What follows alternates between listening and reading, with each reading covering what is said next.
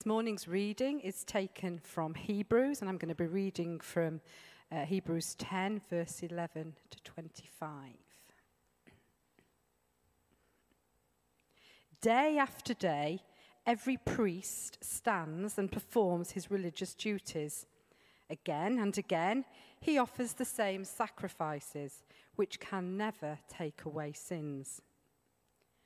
But when this priest has offered for all time one sacrifice for sins, he sat down at the right hand of God, and since that time he waits for his enemies to be made his footstool. For by one sacrifice he has made perfect forever those who are being made holy. The Holy Spirit also testifies to us about this. First, he says, This is the covenant I will make with them after that time, says the Lord. I will put my laws in their hearts, and I will write them on their minds. Then he adds, Their sins and lawless acts I will remember no more. And where these have been forgiven, sacrifice for sin is no longer necessary a call to persevere in faith. Therefore, brothers and sisters, since we have confidence to enter the most holy place by the blood of Jesus, by a new and living way opened for us by the curtain that is his body, and since we have a great priest over the house of God, let us draw near to God with a sincere heart and with the full assurance that faith brings, having our hearts sprinkled to cleanse us from a guilty conscience and having our bodies washed with pure water. Let us hold unswervingly to the hope we profess, for he who promised is faithful. And let us consider how we may spur one another on towards love and good deeds, not giving up meeting together, as some are in the habit of doing, but encouraging one another, and all the more as you see the day approaching. This is the word of God. Thanks be to God.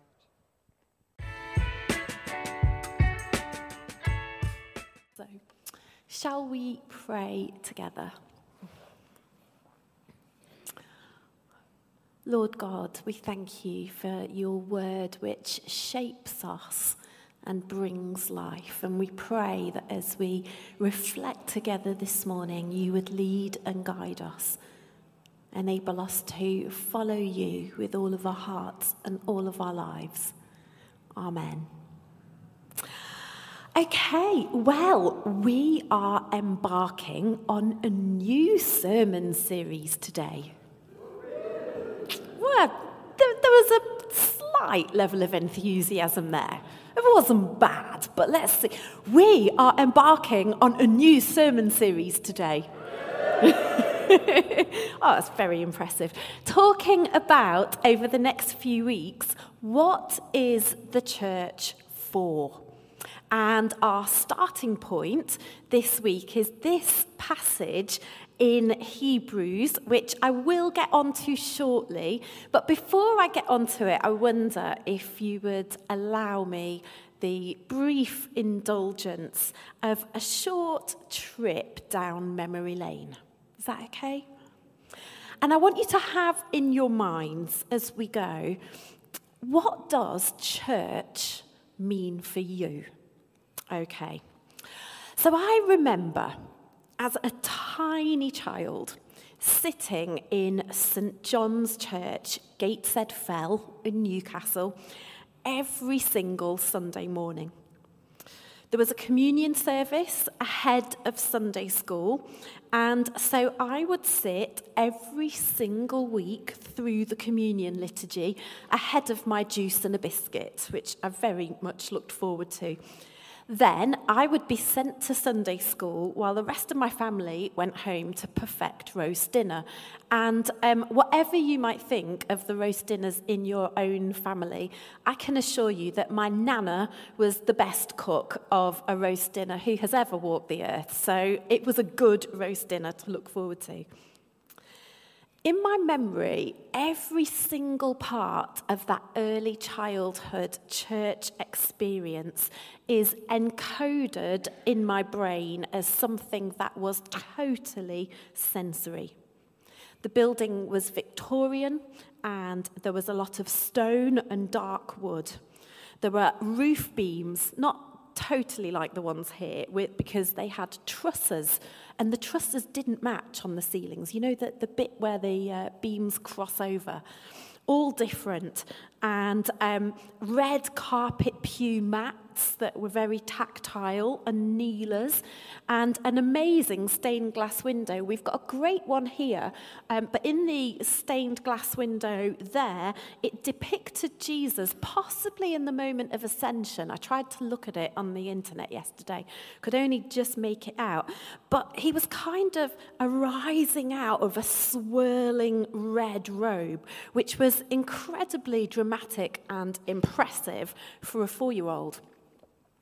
Now, as a small child who needed to be quiet through the service, there was the added benefit that all the kneelers were embroidered slightly differently, and those roof trusses were interesting and patterned. So there was lots to look at.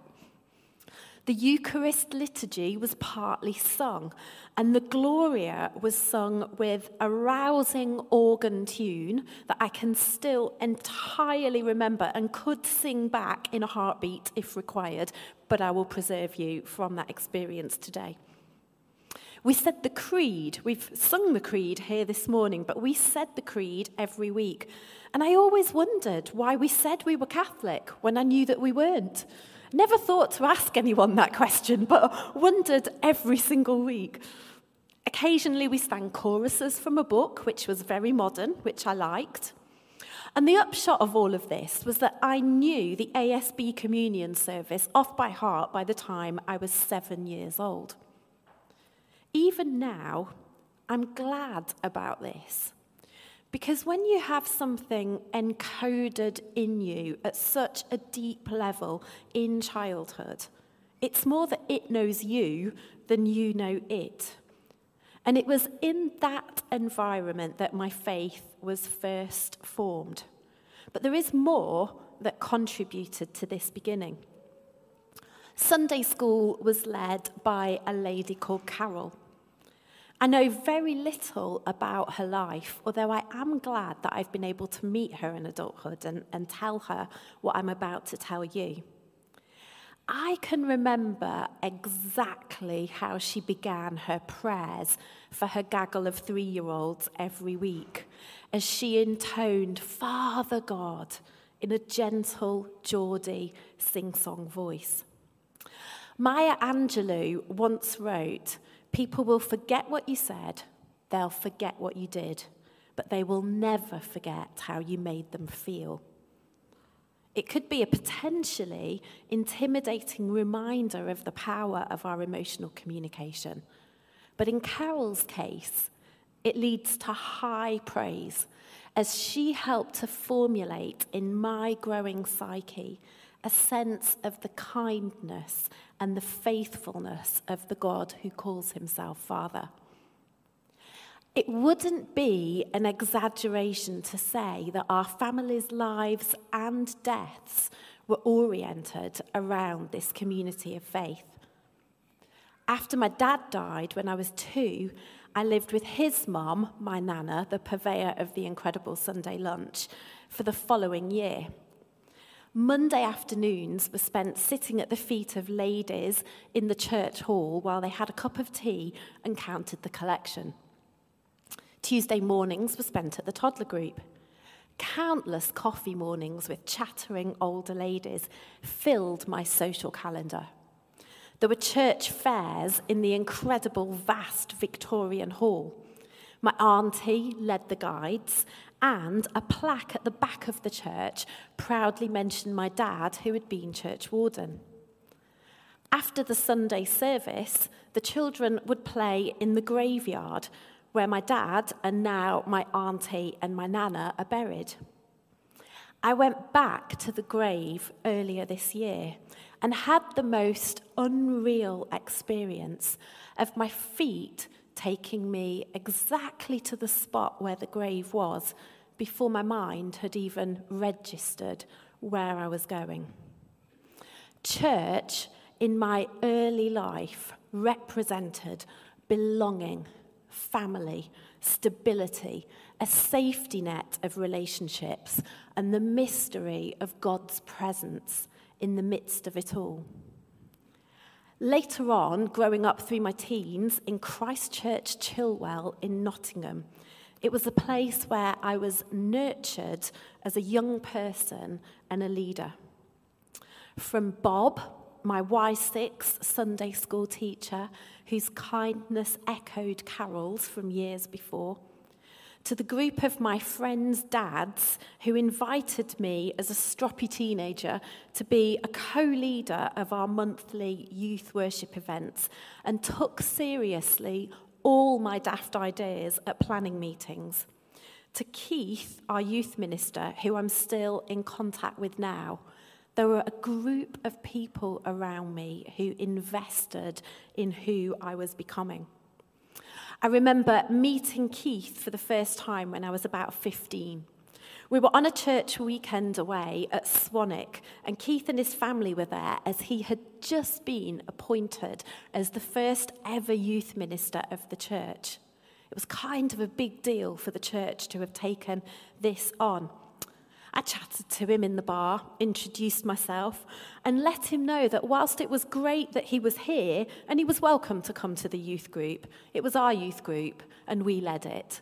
So he would have to just work around what we were already doing.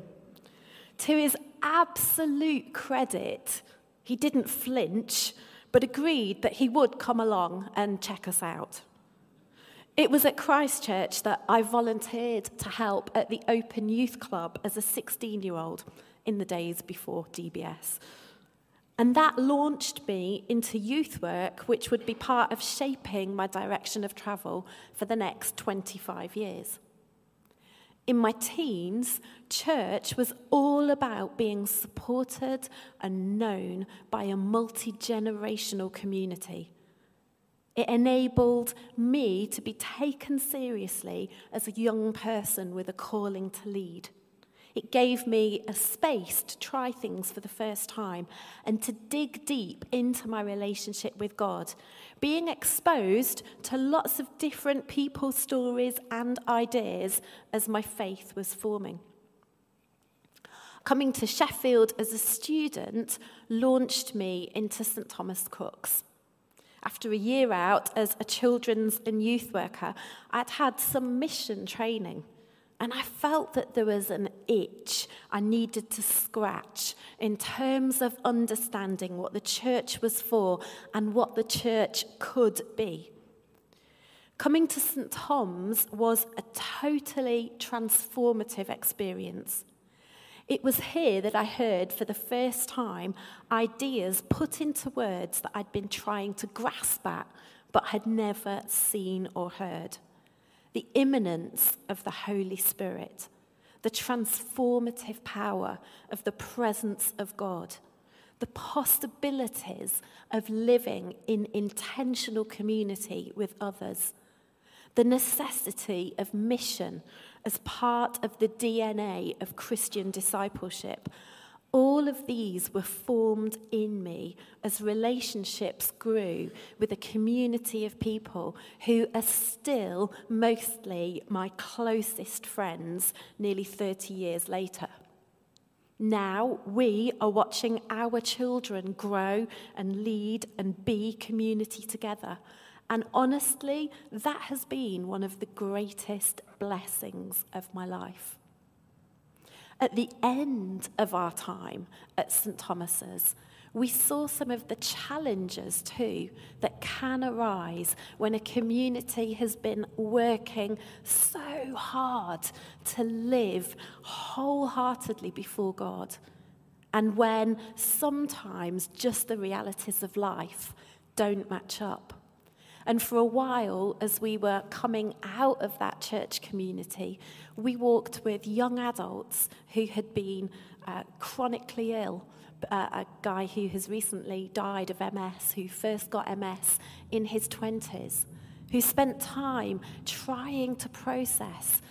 We believe in a God who heals, and yet we're living with the reality of suffering around us.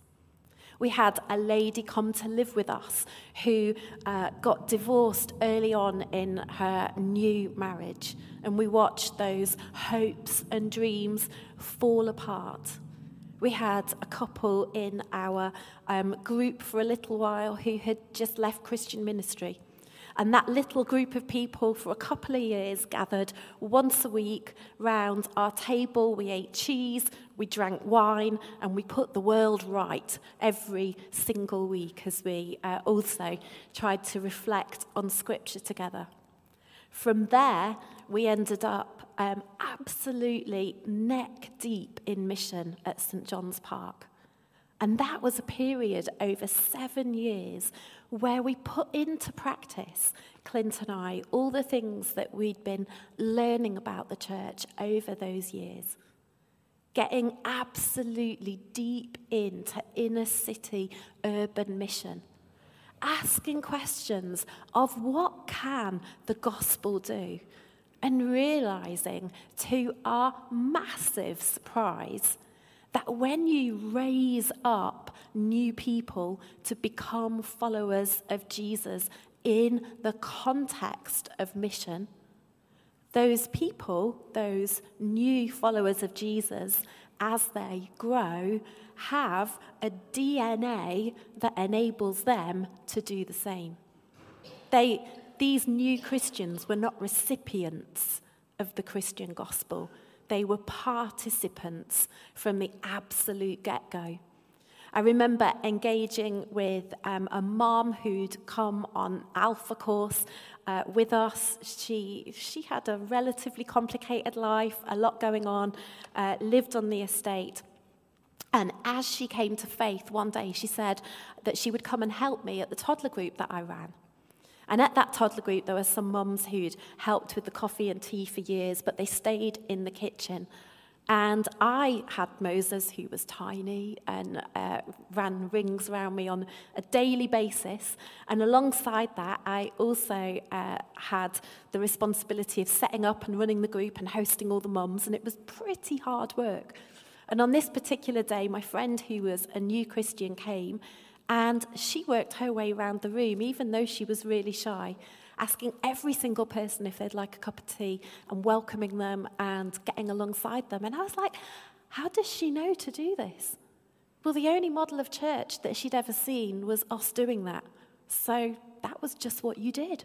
And that was a massive, massive learning experience.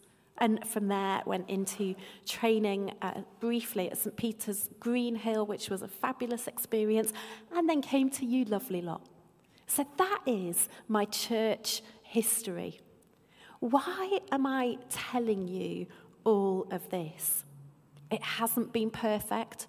There have been incredible highs and some lows too. But these short stories help to demonstrate how my life, my character, my relationships, and faith have been formed in and through the community of the church. So we're going to stop now. I'm going to take just a moment to pause. And I want you to spend a moment reflecting on your experience of the church. Think about some of your own stories you might want to speak with a neighbour, or you just might want to reflect quietly. But just for a minute, how has church formed you?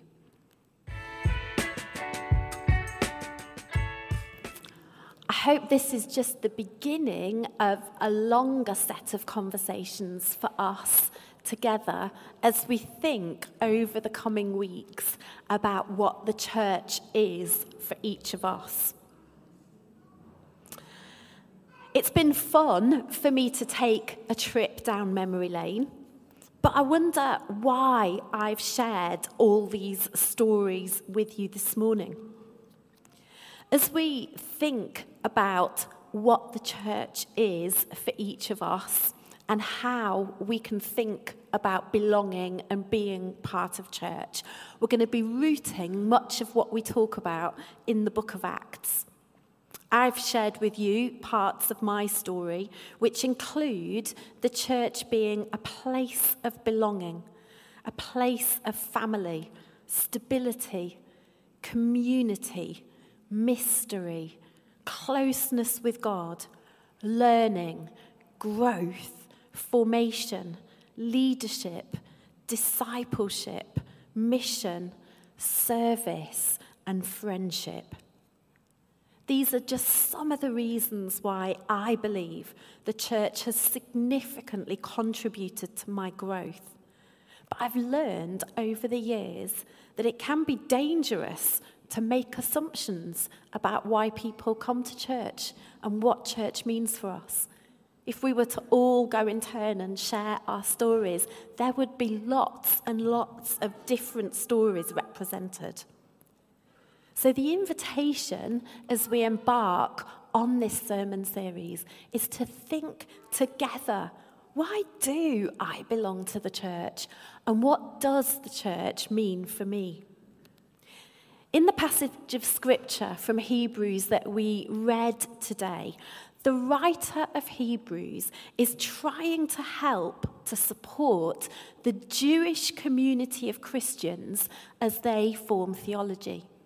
When you read this text and it's full of images of the high priest and sacrifice and the curtain, the writer is deliberately using specifically Jewish references so that his Jewish readers will be able to contextualize what's happening for them. To do this, the writer of Hebrews uses Jeremiah 31, a really well respected Old Testament prophetic text, a text that would have been known, loved, and respected by the Christians he was writing to. And he does this to contextualize what this new Christian community is all about. In Jeremiah chapter 31, the prophet is dreaming of how the people of God will be reformed in community as they return to their homeland after the exile. Jer- Jeremiah is imagining a time when the covenant of God will be renewed, when the law of God will be written on people's hearts rather than on tablets of stone. He's imagining a time when sacrifice will no longer be required because sins will be forgiven in a new and permanent way.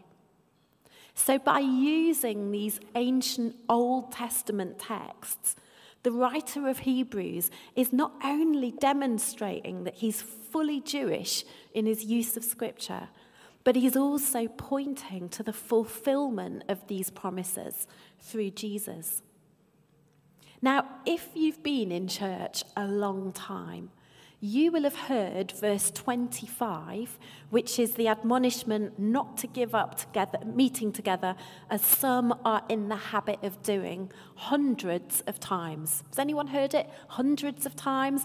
It's the core go to verse in the Bible, isn't it, that says, We must go to church because we're Christians. It's the verse that we always go back to.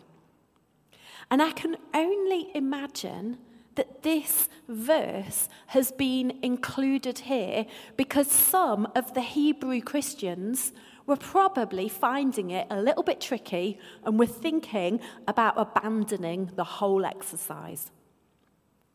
In some ways, that is hardly surprising. The Jewish Christians have experienced Jesus and they've been invited into a new community of those following Jesus. All pretty exciting. But in the process of doing that, they've needed to reinterpret their scriptures, their community, and their practice. It is absolutely revolutionary what they've been asked to do. The Jewish Christians are at risk of persecution not only from the Romans, but also from their former community of faithful Jews. It would have been a massive challenge to become a follower of Jesus in this context. And incredibly hard to persevere in faith.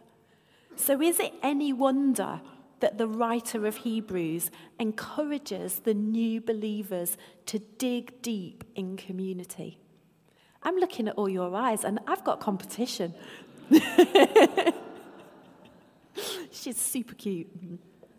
Always welcome to have small visitors wandering around during the sermon. It's all good. The point for us here today as followers of Jesus is that church can be absolutely life changingly, life formingly brilliant, and it can also be super, super hard. I've seen and I've lived through both. You may be blissfully unaware of all of this, but my communication is filled daily at the moment with news from Soul Survivor. Has anyone else been following that story? Where Mike Pilavachi, the leader of the Soul Survivor movement, which I've been attending on and off over the last 30 years, and we've taken our youth to. Many of you will have been to as well. There are allegations that he has behaved really, really inappropriately towards people in that context over much of the last 30 years. I read a comment from somebody um, a couple of weeks ago who said, I got ordained because of a, a word from Scripture that Mike Pilavachi gave me. How do we even begin to unpick those kinds of things? Now, that investigation is ongoing, and we need not to focus on the individual details of what is happening there. But we do need to ensure that the church is a place where stories of survivors who have experienced abuse can be centered, can be heard, can be valued. We need to work to ensure that our churches are the safe and good and nurturing places that I've known the church to be in my lifetime. And we need to not pull up the drawbridge and silence those people who tell a different story. You see, my vision of the church is not a vision for a perfect church. All of those churches I've described in my own narrative have been places where some of the people have been spiky where not everyone has got on all of the time, where normal human people have been working out their normal human lives with all the mess that being a human entails.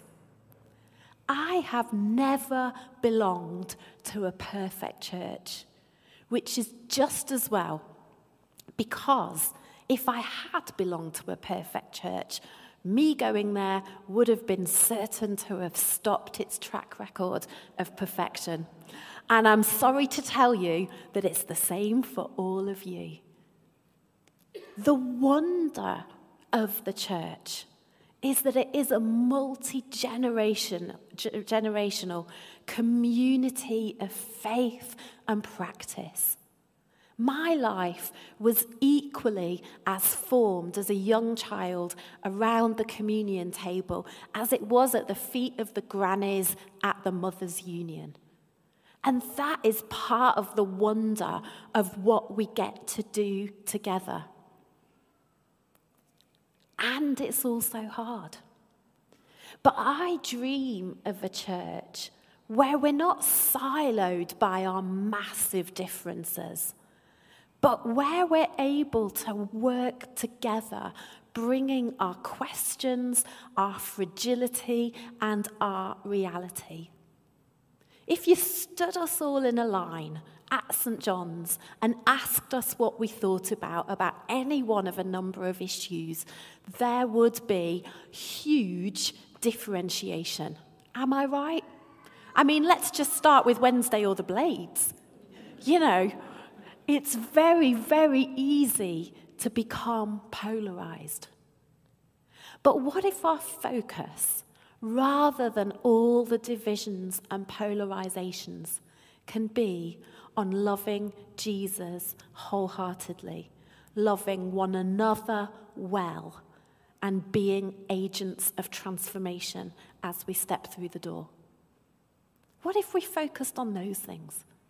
What if we oriented ourselves around that rather than the who's right or who's wrong on the multiplicity of other things we could spend our energy on? For what it's worth, I love the church. I think the church is worth our time and investment. I think the church is one of those organizations that, as William Temple said, old Archbishop back in the 1940s, is the only society that exists for those who are not its members. What an incredible thing we get to do to gather together to worship God, to get to know one another better, and to serve His world. It's a big challenge, but it's a high calling. And it's something that I'm excited that we get to do here together. So, as we go into this season, as we spend some time reflecting on what it means to be church together, my prayer for us is that we will dig deeper, that we will go further, and that we will learn more together and be braver than we have been before. Are you up for that? Oh, that was quite decisive. Wow, well done, especially after I've preached for nearly half an hour. Thank you for bearing with me. But let's pray together, shall we? Holy Spirit, we thank you that you are an agent of change, that you meet us, that you shape us, that you transform us, and you do all sorts of incredible things in and through each of us. Thank you that we get to be your church together. In our lives of worship, in our community, and in our going out, we pray that you would fill us, that you would equip us, that you would send us, and that you would gather us Lord, where there are mysteries that we don't understand or kinks that we're um, trying to iron out. Lord, we pray that we would look to you, that we would listen to you, and that we would learn from you. So, Lord, we pray your blessing on us as this community gathered together. And we pray that you would shape and form us in this season. Amen.